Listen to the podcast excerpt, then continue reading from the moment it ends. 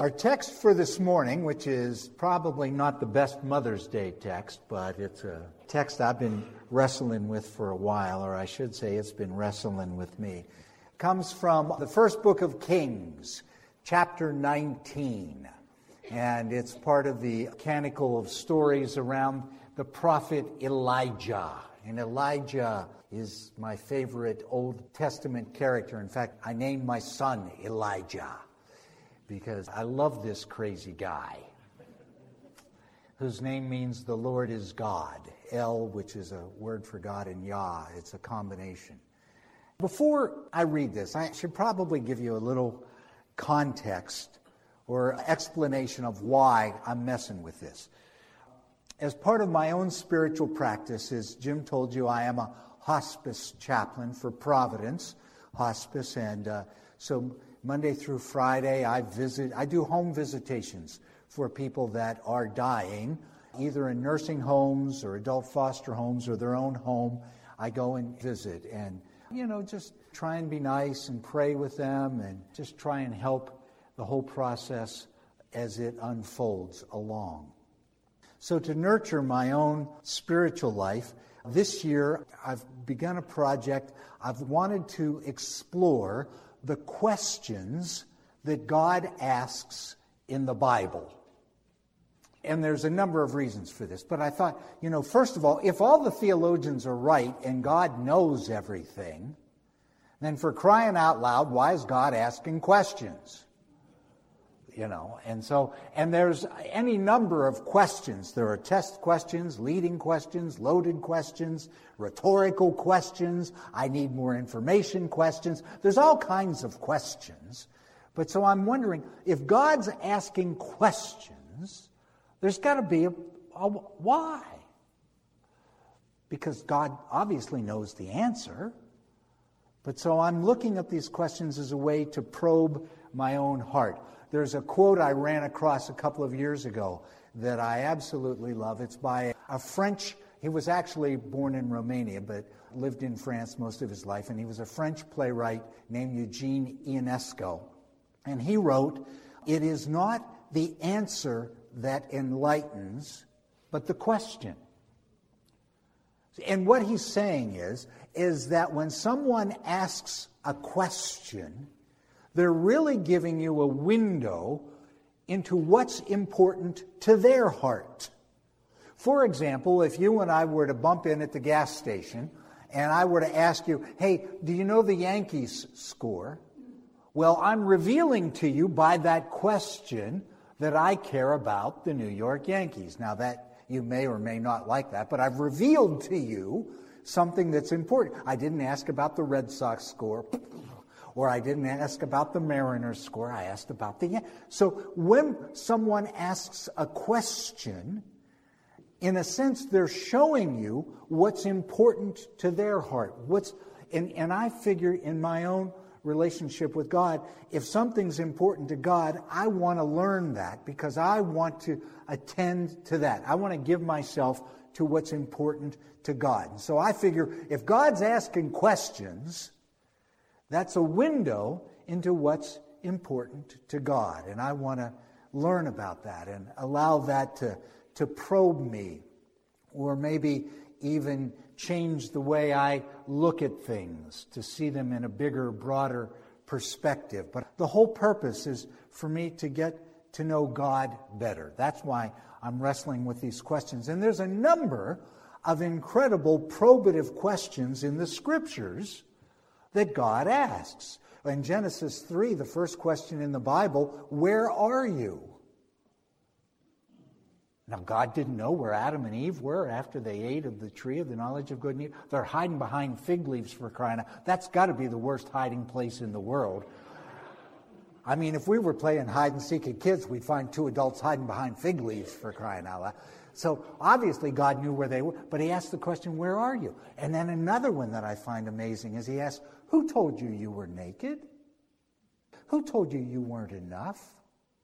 Who told you you weren't good enough or worthy to be loved? Who said that to you? I, oh, I, these questions of God. And, and then after Cain kills his brother Abel, Cain, where's your brother? Where is he? probative, significant questions. And in the text I'm about to read to you, there's one of these questions that God asks.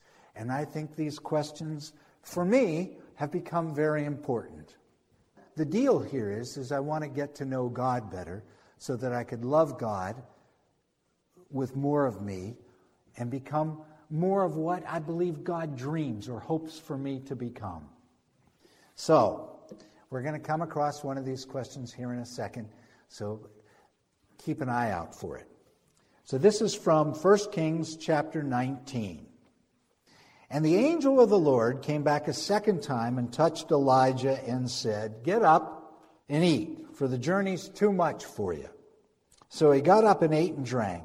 And strengthened by that food, he traveled 40 days and 40 nights until he reached Horeb, the mountain of God. That's another name for Sinai. Horeb and Sinai the mountain of God. And there he went into a cave and spent the night. And the word of the Lord came to him Elijah, what are you doing here? And Elijah replied, I've been very zealous for the Lord God Almighty. The Israelites have rejected your covenant. They've broken down your altars and put your prophets to death with the sword. And I'm the only one left, and now they're trying to kill me too.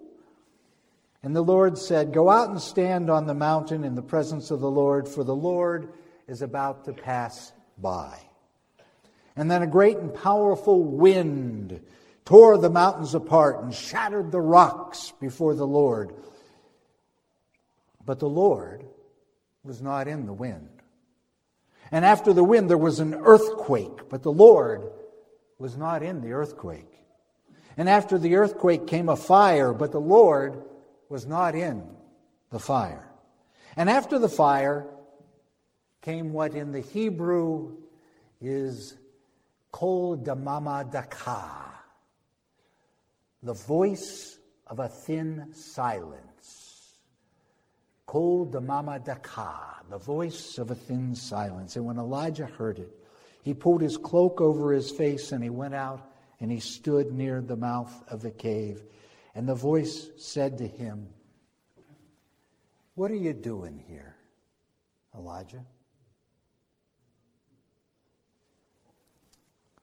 What are you doing here? I think this is a profound question on so many, many levels. And as I've been wrestling with this, or as I say, allowing it to wrestle with me and help liberate me from some of the illusions I have about how important I am to the planet. And if people would only listen to me, things would go so much better. And as I allow it to sort of undo some of that nonsense in my own life, I want to tell you a story where I really started first to think about this question. And it was a little over, about a year ago. I told you I'm a hospice chaplain. So I was in Grants Pass visiting at a skilled nursing facility.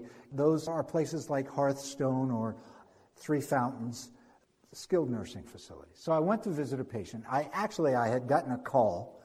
The nurse said, You need to get up there right away because our patient Peggy is saying she wants to commit suicide, and the people at the facility want you to go there and get this fixed right away because this is a big problem. And so I go up to the facility, and now Peggy is someone I had met a couple of weeks before. Peggy was a feisty little spitfire of a woman, couldn't have been 80 pounds, soaking wet and I remember when I first met her, she was sitting on the bed in her room, and she had on a bright purple baseball cap, twisted catawonker, and she had these huge glasses, and she was this skinny little thing with all elbows and knees, and she looked like Gollum from Lord of the Rings, and she was just feisty, feisty, feisty. And she had told me what she really wanted was she just wanted to be able to smoke her cigarettes, but because of all the health regulations in facilities these days, they don't let you smoke anymore. And she just wanted to have her dog. and she knew she was dying. She was on hospice, and all she wanted to do was have her cigarettes and her dog, and in a skilled nursing facility with all the rules and regulations, you can't have either one of those things. And it just made her mad as a hornet. And so she knew she was smart enough. If I start talking suicide, someone around this joint will start listening to me. And so, so this was Peggy. I remember she told me, you know, in a place like this, they break a lot of promises.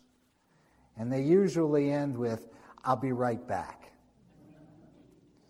And so this was Peggy. I, I found her actually quite a delightful person to visit with. So, anyway, I got this message. You got to go because she's talking suicide. So I go running up to Grants Pass, changed all the things I was supposed to do that afternoon, and I go up to Grants Pass to the skilled nursing home. And I go in, and she's in this activities room, and she's in a wheelchair.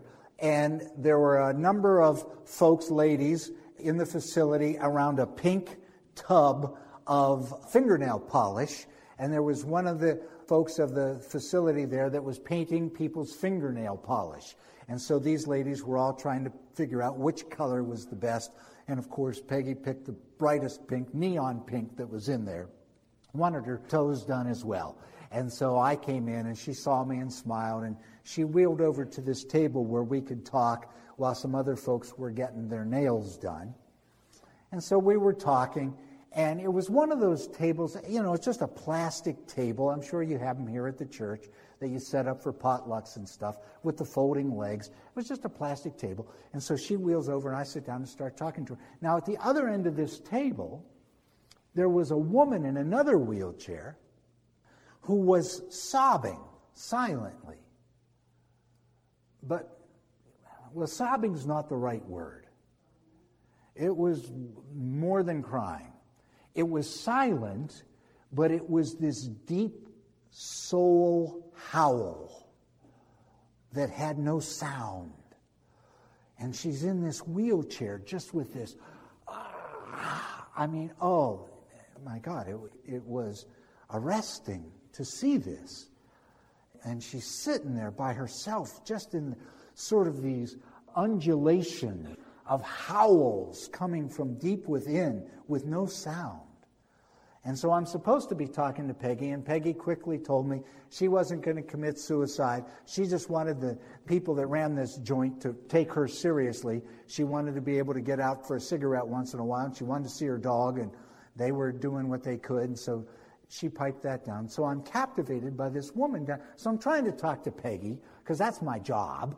And Peggy's telling me about how bad the food is and about all the stories of all the other people waiting to get their fingernails done, but I'm watching this woman down at the end of the table. And finally, one of the workers of the facility came to try to care for this woman, but it wasn't in a, what I thought, a particularly sensitive way. It was almost, it was patronizing the way this man wanted to care for the woman that was doing the silent crying. At first, he brought a calendar and he said, Now, now, it's going to be all right because in a couple of weeks we're going to get down to the Children's Museum in Ashland. And I've circled the date on the calendar, and here's a pen. You can X the days off until we're going to get there to go on this outing. And I'm thinking, yeah, like prisoners in a cell waiting to either die or get released, Xing the days off. I mean, what? And that didn't work. I mean, so she's sitting there, and it looked like this woman in this chair had been in the wheelchair for many, many years. You know, her body had sort of shaped to the chair, and, and she was large, and, and it looked like she had some sort of mental disorder of some kind or learning disability. I don't know. But no sound. And then the guy went away and he came back with a box of Christmas cards. Now, this was in the middle of July. And he's got these Christmas cards and he says, Here, I need you to help me would you take the cards and stuff them in the envelopes? Now, they're not signed. And I figure he's just trying to give her busy work to get her off of whatever this deep soul pain is. And it was like I was trying to talk to Peggy, but I'm watching this unfold.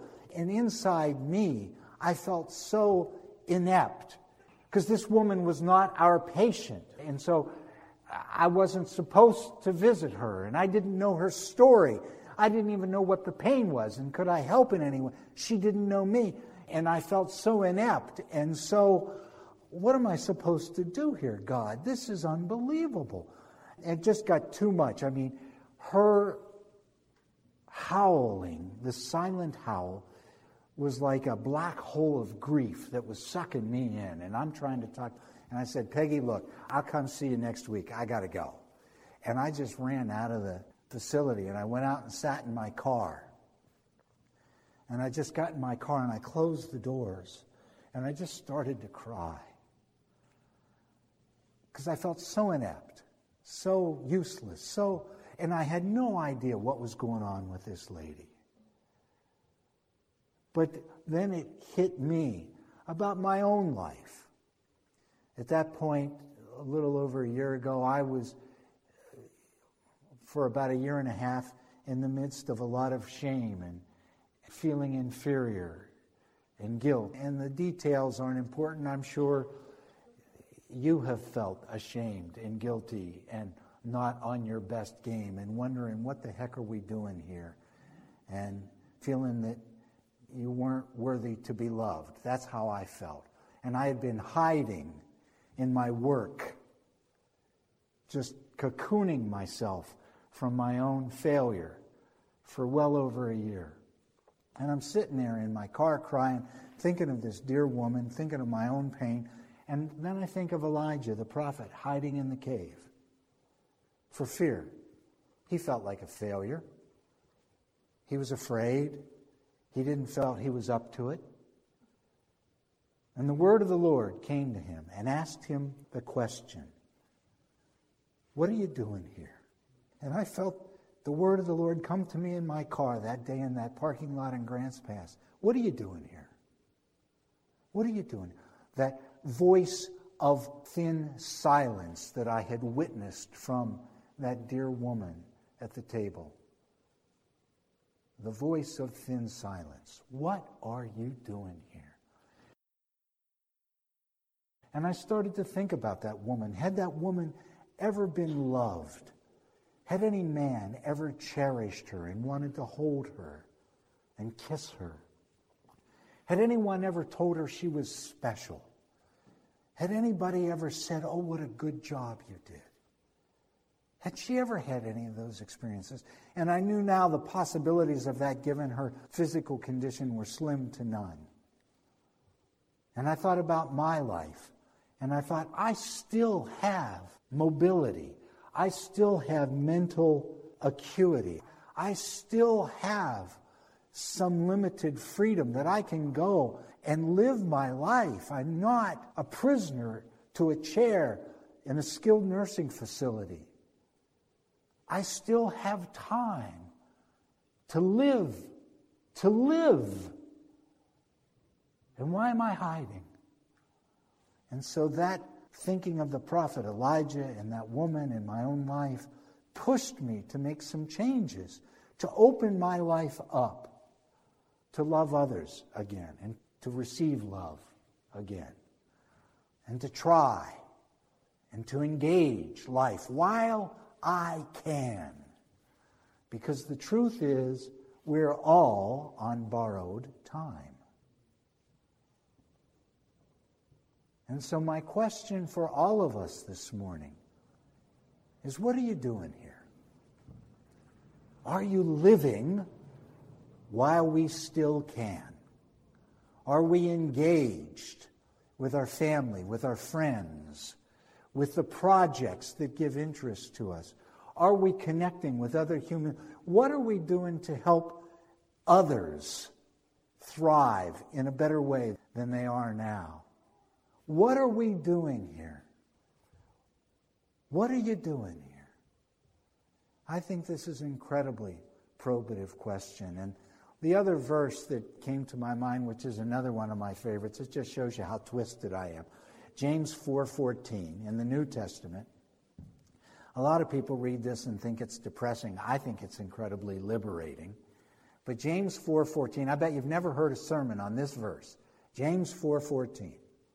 Whereas you do not know about tomorrow, what is your life? You are a mist a vapor that appears for a short time and then disappears. Now, I've shared that with some folks and they go, oh, that's so depressing. And for me, it's liberating because what it says to me is look, in 50 years, nobody will even know I ever lived. So why do I take myself so stinking seriously? Why do I think I'm so important? I'm a mist, a vapor. So I want to go live while I can. I want to engage with other souls while I can. I want to be a blessing while I can because it's limited for all of us. And so, I will ask you the question that God asks the prophet Elijah as Elijah is hiding in the cave What are you doing here? And my encouragement is to go live as large, as vibrant, as rich, as courageous a life as you can so that that day when we stand before Him, we will hear, Well done. Ah, oh, you did good. Come into the happiness that our God has prepared for you. Amen? Amen.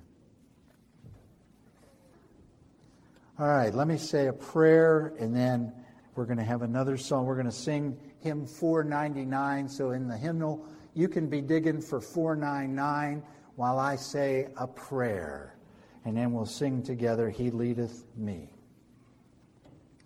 Dear loving God, I'm really grateful that you just don't leave us where we are, even when we're afraid, even when we feel like we're not up to snuff. You won't leave us alone. I'm glad for that. And I pray that you would liberate us more and more every day to engage this incredible gift of life that you have given to each of us.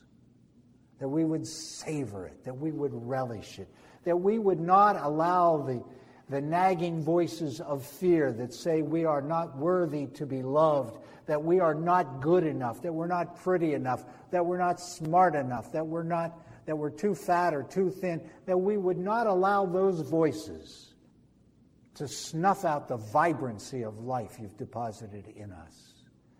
But that, God, we would live as a great testimony of your power, of your liberating love and grace. And that we would do this for your praise and for our benefit and for the glory of the name of Jesus, in whose name we pray. Amen.